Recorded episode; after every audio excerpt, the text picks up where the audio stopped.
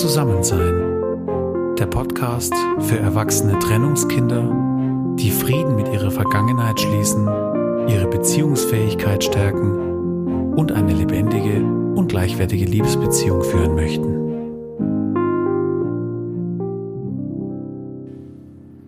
Hallo und herzlich willkommen zu Zusammensein, dem Podcast für erwachsene Trennungskinder und für alle die, die sich auch für dieses Thema interessieren. Ich freue mich sehr, dass du wieder eingeschalten hast und freue mich jetzt total auf diese Folge. Mich hat nämlich gerade auch ein Feedback erreicht, das mir so gut tut und mich sehr ermutigt auf diesem Weg. Eine Rückmeldung zu dem Podcast, dass er einfach gut tut und inspiriert. Ja, und ich möchte mich an dieser Stelle einfach von Herzen bedanken, auch für diese Rückmeldungen. Und möchte euch ermutigen, mir weiter Feedback zu geben, gerne direkt oder persönlich oder über Social Media, Facebook, Instagram. Ich freue mich total über eure Gedanken zu den Themen, aber auch über Vorschläge und Wünsche, was euch interessiert, weil dafür mache ich es ja, für euch, um euch zu beschenken. Ich freue mich total über den Austausch und über unseren gemeinsamen Weg. Ja, und wenn du heute zum ersten Mal einschaltest in diesen Podcast, dann möchte ich dir einfach empfehlen, dir zunächst die ersten vier Folgen anzuhören, weil ich darin dir von der Vision dieses Podcasts erzähle. Ich erzähle dir über mich, wie ich mit diesem Thema verbunden bin und welche Ziele ich auch mit diesem Podcast verfolge. Heute geht es um ein spannendes Thema, und zwar das Thema heile Familien. Mythos oder Möglichkeit, warum heile Familien nicht perfekt sind. Und ich möchte heute darauf eingehen, warum gerade wir erwachsenen Trennungskinder die Tendenz haben, eine Familie zu idealisieren und welche Gefahr damit verbunden ist. Ich möchte heute mal die Vorstellung der heilen Familie hinterfragen und dir einen neuen Weg zeigen, damit du dieses Bild vielleicht ein Stück weit umdenken kannst und es dir dadurch leichter fällt, dich auf das Abenteuer Familie einzulassen und es dauerhaft zu leben, daran zu wachsen und es auch zu genießen. Viel Freude mit dieser Folge.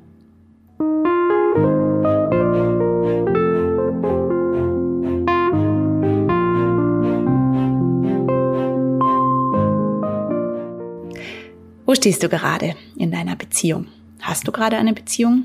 Bist du Single und wünschst dir von Herzen eine Beziehung? Wünschst du dir selber eine Familie zu gründen, Kinder zu haben?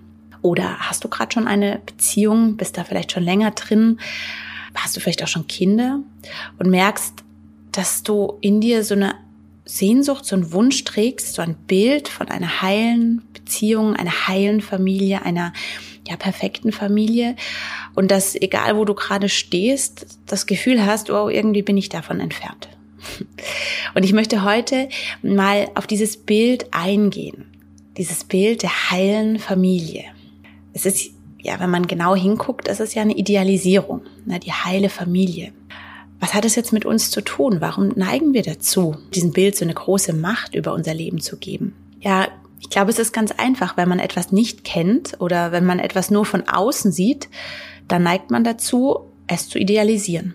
Das kennst du wahrscheinlich auch, wenn man, du sitzt im Park und an dir ziehen Paare vorbei oder Familien, du beobachtest sie und du siehst da Familien, die sind glücklich, die Eltern spielen mit ihren Kindern, sie lachen zusammen, da ist Leben da und du guckst und denkst, wow, ist das schön. Und du siehst das Schöne, du siehst die Harmonie, die tolle Beziehung, die innige Beziehung, Du siehst, dass da keine Konflikte sind. Und da laufen dann diese Kinder rum als Krönung der Beziehung. Und die Bilder bekommen eine Eigendynamik. Und du rutscht immer mehr in dieses Bild rein von einer Idealisierung.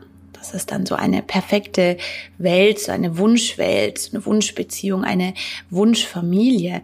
Und dann wird auf einmal dieses Bild der heilen Welt so eine Art Utopie irgendwas, was dich zieht, wo du das Gefühl hast, die anderen haben's, aber ich irgendwie noch nicht. Und dann fängt man an, einem Ziel nachzurennen, das man aber im Grunde per se nicht erreichen kann, weil man nur eine Seite davon sieht. Diese Tendenz insgesamt haben die meisten Menschen. Ich habe insgesamt den Eindruck, aber dass bei uns erwachsenen Trennungskinder diese Tendenz viel stärker ausgeprägt ist, dass wir eine Beziehung und dann eben auch eine Familie idealisieren. Und diese Idealisierung möchte ich in diesem Podcast, in diesem Begriff bündeln der heilen Familie. Also dieses, dieser Wunsch, dieser Sehnsuchtspunkt. Ich könnte es auch anders betiteln. Man könnte auch sagen, eine perfekte Familie, eine intakte Familie. Vielleicht hast du da deinen ganz eigenen Begriff dafür. Es geht darum, die Vorstellung, wie du dir eine Familie, wie du dir deine Familie wünscht. Woher kommt denn jetzt diese Idealisierung? Ich gehe davon aus, dass in den meisten Geschichten von uns erwachsenen Trennungskindern etwas eben nicht heil war, wenn ich jetzt von dem Begriff der heilen Familie ausgeht. Das heißt, was heißt nicht heil? Es, es entsprach nicht den Vorstellungen, vielleicht auch nicht den gesellschaftlichen Normen, vielleicht auch nicht der Familientradition vielleicht nicht den eigenen Vorstellungen oder den Vorstellungen der Eltern. Zum Beispiel dann, wenn sich die Eltern getrennt haben und auf einmal diese Scheidung Teil der Familiengeschichte wurde oder ein Elternteil fehlt und wir leben dann auf einmal in zwei Welten. Es ist nicht diese, diese eine Welt, die wir uns vielleicht vorstellen. Es gibt auch Geschichten, da lehnt uns ein Elternteil dann auch ab. Oder wir haben zwar eine Familie, aber in unserer Familie können wir keine emotionalen Beziehungen erleben. Also irgendwas ist anders, wie es sein sollte oder wie wir es uns vorstellen. Da stoßen wir natürlich immer bei diesem sollte an die Normen. Ne? Wer prägt diese Normen? Wo kommen diese Vorstellungen her? Deswegen spreche ich hier von Gesellschaft, von Familie, aber auch von eigenen Vorstellungen. Auch die Medien spielen hier natürlich eine große Rolle. Und es ist ganz oft auch so, dass gerade von uns Trennungskinder, gerade auch unsere Eltern selbst darunter leiden, dass sie uns als ihren Kindern eben diesen Rahmen dieser in Anführungszeichen heilen Familie eben nicht geben konnten. Das kann sein, dass sie das offen aussprechen oder vielleicht auch indirekt vermitteln. Da schwingt dann manchmal so eine Art Traurigkeit mit. Das kennst du vielleicht aus deiner eigenen Familie. Trotz dieser Erfahrungen scheint die Sehnsucht nach einer heilen Familie sehr groß zu sein. Na, sonst würden wir erwachsenen Trennungskinder uns nicht darauf einlassen, selbst eine Beziehung einzugehen und selbst eine Familie zu gründen. Gerade dann, wenn, wenn wir teilweise negative Erfahrungen gemacht haben.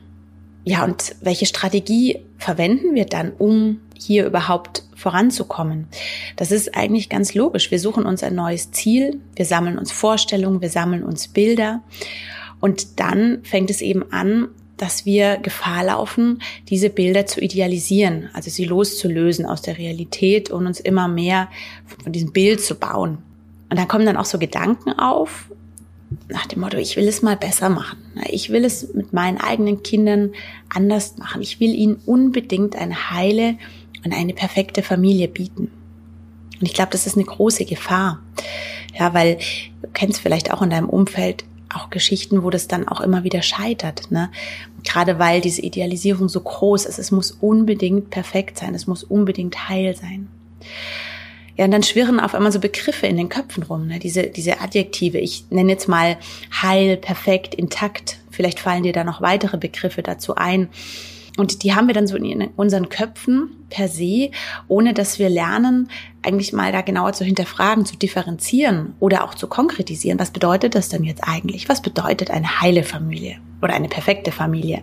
Und dadurch entsteht eben diese Gefahr, dass diese Bilder, diese Vorstellungen, diese Begriffe immer größer werden in unseren Köpfen, aber dass sie irgendwann an der Realität vorbeigehen und wir daran dann zwangsläufig scheitern in unseren konkreten Familien, in unseren konkreten Beziehungen. Wenn dann eine Idealisierung zu groß wird und die Kluft zur Realität zu groß, dann kann es auch sein, dass es dann kippt in eine Gegenbewegung, in die Resignation.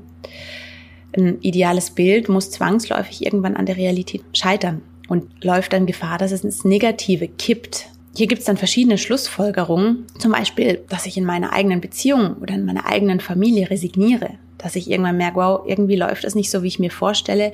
Das heißt, ich ziehe mich immer mehr raus, ich lasse es laufen, ich höre auf, aktiv mitzugestalten. Ne? Ich, ich nehme es halt an und werde mit der Zeit passiv und irgendwie auch desillusioniert. Und dann passiert es manchmal, dass man so dem Partner die komplette Initiative überlässt und in sich denkt, so nach dem Motto, ja, so ist es halt. Ich kann nichts ändern, heile Familien gibt's eh nicht. Jetzt finde ich mich halt damit ab, so wie es ist.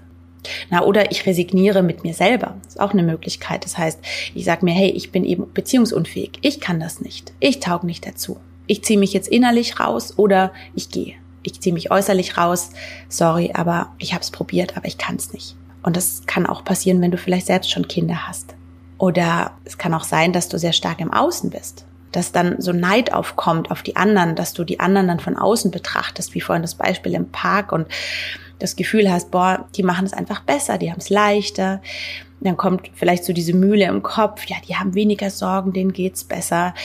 Und dann rutscht man sehr schnell in dieses Opferempfinden rein. Ach, ich, ich hatte so eine schwierige Geschichte, eine schwierige Kindheit, die Umstände sind schwierig. Und man ist sehr stark im Außen und zirkelt sich da immer mehr rein in diese, in diese Resignation. An dieser Stelle möchte ich uns weitere Szenarien ersparen, aber du kannst dir sicher denken, da kann man noch viele verschiedene Bilder sich ausmalen, wie das laufen kann, wenn man resigniert. Ich kenne beide Extrempole recht gut, sowohl die Idealisierung als auch die Resignation. Und auf der einen Seite, auf der Idealisierungsseite, kann ich sagen, es lebt sich ganz angenehm. Das ist schön. Ne? Man hat seine Traumwelt, so wie es sein sollte, so wie man sich das wünscht, so wie man es haben will. Aber es ist halt auf Dauer auch recht einsam, weil es eben nur eine Traumwelt ist. Und auf dieser anderen Seite, auf der Resignationsseite, da ist es sehr unangenehm. Ne? Es ist sehr negativ. Es wird schwer, es ist düster. Auch da ist es sehr einsam und es entspricht einfach nicht unserer sozialen Natur als Beziehungswesen. Ja, und jetzt eben die spannende Frage. Was machen wir damit? Wie kommt man da raus? Vor allem, wie kommen wir da raus? Wir erwachsenen Trennungskinder, die ja doch auch ein Ziel, einen Anhaltspunkt brauchen. Wenn du kein Ziel hast, wo soll der Weg hingehen? Ne? Und ich möchte heute einen Weg anbieten, und zwar, dass wir einfach uns genauer mit dieser Definition von heiler Familie oder perfekter Familie auseinandersetzen. Und vielleicht dadurch die Perspektive etwas verändern. Ich habe dir ja schon erzählt, dass ich auf meinem Weg zu einer Art Beziehungsforscherin am lebenden Exemplar geworden bin. Das heißt, ich bin einfach hingegangen zu Menschen, zu Paaren, zu Familien, die ich so von außen beobachtet habe und wo ich das Gefühl hatte, wow, die führen eine Beziehung, so will ich das auch. Da, da ist was, da fühle ich was. Ne? Und mit ihnen ins Gespräch zu gehen und mal hinter die Fassade zu gucken und zu sehen, was, was sind denn die Mechanismen dahinter? Wo, wie gelingt ihnen das? Wodurch bekommen sie diese Ausstrahlung? Und das Spannende ist, dass immer dann, wenn ich so Familien gefragt habe, kam dann immer oft so eine abwehrende Reaktion. Na, wenn ich dann sagte, wow, ihr seid mir ein Beziehungsvorbild oder ein Familienvorbild, dann kam ganz oft diese Reaktion, wow, hey, wir sind nicht perfekt, gell? Auch wir haben Konflikte und wir arbeiten da täglich dran. Und ich finde es total spannend und äh, möchte heute dir einfach so ein paar Kriterien erzählen, die ich daraus für mich abgeleitet habe. Was macht denn eine heile Familie aus? Was macht eine funktionierende Familie aus? Und da möchte ich dir drei Kriterien vorstellen. Und das erste Kriterium meiner Meinung nach ist, dass heile Familien sich der Verletzlichkeit des gesunden Zustandes bewusst sind. Sie wissen, dass das, was sie jetzt gerade haben und leben, dass es nicht selbstverständlich ist, dass es verletzlich ist. Und sie bemühen sich, diesen Zustand zu pflegen und zu bewahren. Das heißt, hier hast du einerseits eine Aktivität, es ist kein passives, ich lasse es laufen. Ja, es ist halt so, ich muss mich damit abfinden, sondern in diesem Fall sind die Familienmitglieder aktiv und arbeiten gemeinsam daran, diesen Zustand zu bewahren. Und das Interessante ist, dass bei solchen Familien, dass du da mehr Dankbarkeit findest und weniger Stolz über den Ist-Zustand. Das heißt, da ist wirklich so eine so eine Grundhaltung der Demut, würde ich es nennen, da. Und das berührt mich sehr und das inspiriert mich sehr und macht mir Mut und Lust, das selber auch zu leben. Ein zweites Kriterium, was ich aus meinen Gesprächen abgeleitet habe, da geht es um das Thema Konflikte. Heile Familien akzeptieren Konflikte als Teil der Beziehungen, die da bestehen. Und ja, da sind wir wieder bei diesem Ziel, was ich ja auch schon mal angeführt habe mit der lebendigen Beziehung. Wir haben hier auch in der Familie ein System, da gibt's mehrere Familienmitglieder und jedes hat verschiedene Bedürfnisse. Da ist eine ganz eigene Dynamik und die Frage ist ja immer wieder, wie gehen wir mit den Bedürfnissen um, die wir haben? Na, Im Idealfall nehmen wir sie wahr, wir teilen sie mit. Ja, und dann muss man gucken, schon in der Beziehung, aber noch viel mehr in der Familie, wenn da noch mehr Mitglieder da sind. So, können wir jetzt auf diese Bedürfnisse eingehen? Ja, muss vielleicht einer sein Bedürfnis zurückstecken? Wie gehen wir jetzt damit um? Gerade dann, wenn man Kleinkinder hat, ist das natürlich schwierig in dem Sinne, dass man, dass einfach auch die Bedürfnisse der Kinder sehr im Raum stehen und man als Eltern schneller dann auch mal zurücksteckt. Aber auf Dauer geht es darum, eine gute Balance zu finden. Ja, eben, das gefällt mir auch an diesem Begriff bedürfnisorientierte Erziehung, dass es eben nicht nur um die Bedürfnisse des einen geht, sondern immer auch um die Bedürfnisse aller. Und darum geht dann eine gute Balance zu finden. Und das ist schwierig und das ist eben nicht perfekt und nicht ideal. Und dadurch entstehen automatisch Konflikte. Tag für Tag immer wieder, ja. Und es geht immer wieder darum, diese, ja, ich nenne es mal Bedürfnisbalance auszubalancieren und miteinander in Kontakt zu bleiben. Und das ist das Spannende. Und deswegen finde ich, ist das ein wichtiges Kriterium einer, einer heilen Familie, einer funktionierenden Familie, dass sie Konflikte akzeptieren und lernen, damit umzugehen. Ja, und dann noch so ein dritter Punkt, der mir aufgefallen ist. Heile Familien sind nicht perfekt. Und das liegt jetzt an der Definition von perfekt. Wenn man da nämlich mal schaut, was bedeutet perfekt? Perfekt heißt vollendet, vollkommen. Etwas ist ausgebildet. Und wenn wir jetzt aber davon ausgehen, dass eine Familie ein System aus verschiedenen dynamischen Wesen ist, dann ist es doch total logisch, dass da eine permanente Entwicklung, permanentes Wachstum ist, dass da Leben ist, Lebendigkeit. Ja, das ist also dieses Leben, dieses Entwickeln, ja, ist per se, per se ein Prozess. Dann, wenn du perfekt als Ausdruck eines Prozesses verstehst, dann können Familien auch perfekt sein. Aber nicht in dem Sinne von, sie sind vollendet, sie sind fertig. Was für ein Fazit kann man jetzt daraus ziehen, aus diesen Kriterien? Ich finde gerade, wenn wir jetzt nochmal zurückgehen zu diesen zwei Extremen der Idealisierung und der Resignation, dann ist es, wie so oft im Leben, dass die Lösung meiner Meinung nach in dieser Mitte liegt, in der goldenen Mitte. Ja, was ist denn jetzt ein gangbarer Weg? Lass es uns eine lebendige Familie nennen. Eine Familie, wo Dynamik da ist, die sich entwickelt, die miteinander wächst. Eine Familie, die letztlich auch für die eigene Seele heilend ist. Wenn du im Leben etwas gewinnst, dann hast du automatisch immer zwei Seiten. Du hast einen Gewinn und du hast einen Preis. Das ist das, was wir bei der Idealisierung oft vergessen. Ne? Wir, wir klammern sozusagen den Preis aus. Wir sehen nur das Schöne, wir sehen nur das, was wir wollen. Das kennst du vielleicht im Moment, wenn du keinen Partner hast oder keine Kinder. Das habe ich schon so oft erlebt, dieser Wunsch, ich will ein Kind haben. Ja, ich will unbedingt ein Kind haben. Dann, wenn du Kinder hast, wirst du relativ schnell merken, es ist wundervoll, es ist großartig, es ist genial. Aber es kostet auch eine Menge Kraft. Ja, es kostet auch ein Stück Freiheit, ein Stück Selbstbestimmtheit. Das Leben wird anders, aber auf eine schöne Weise. Und gleichzeitig muss ich auch ein Stückchen eben von meinem hergeben. Das heißt, auch hier immer wieder Gewinn und Preis und diesen Preis mit zu akzeptieren und mitzunehmen. Sonst laufen wir wirklich Gefahr, so ein rosarotes Luftschloss zu bauen. Aber ich meine mit der Mitte eben nicht die Resignation, zu sagen, okay, ich muss mich damit abfinden, es ist nicht perfekt, ja, es ist halt so, ich lebe halt so vor mich hin. Nein, ich hoffe, das hast du bis jetzt schon verstanden, dass ich eine große Verfechterin für lebendige Beziehungen bin, wo man miteinander im Gespräch, miteinander im Prozess ist und das eben auch als Familie.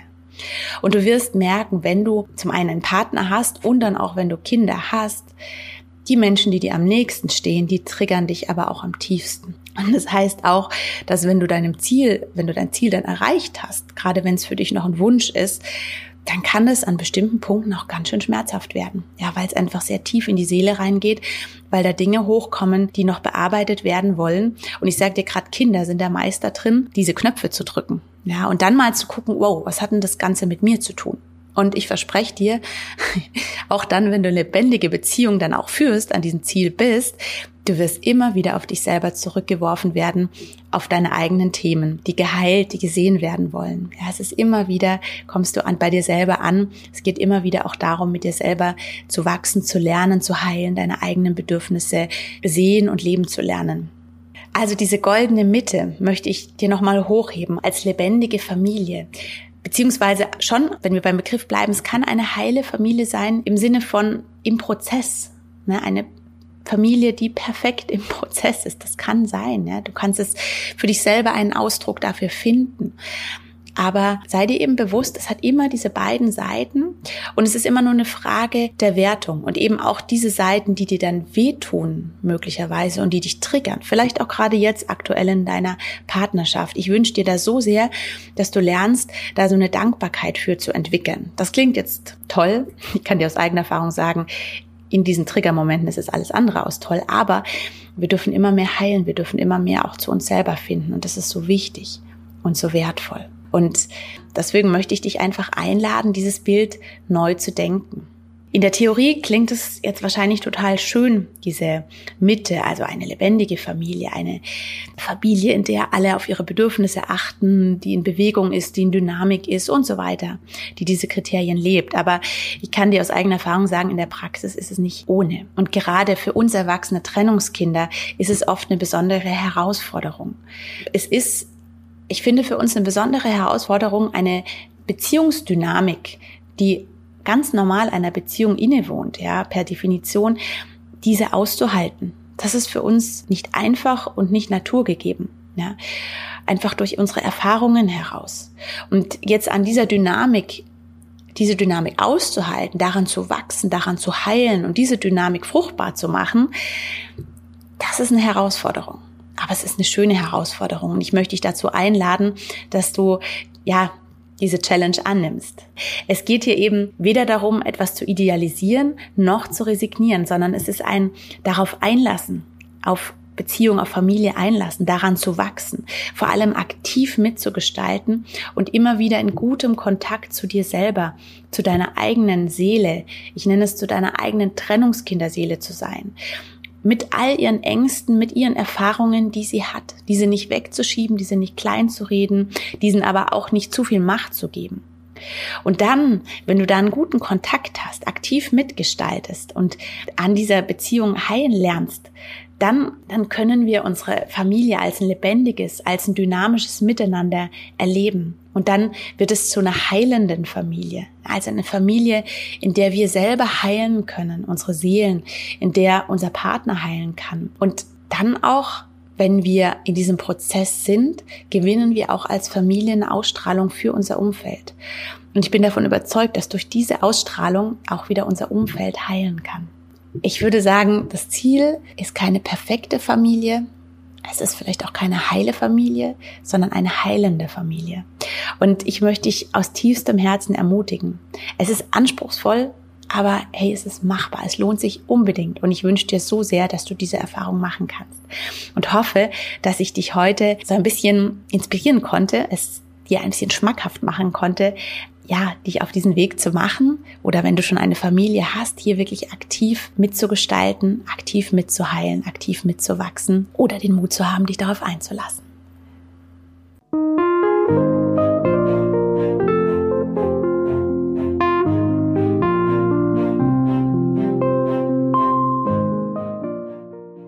Ich freue mich sehr, dass du heute dabei warst und ich hoffe, dass du wieder ein paar inspirierende Impulse mitnehmen kannst. Für dich, für deine Beziehung, für deine Familie.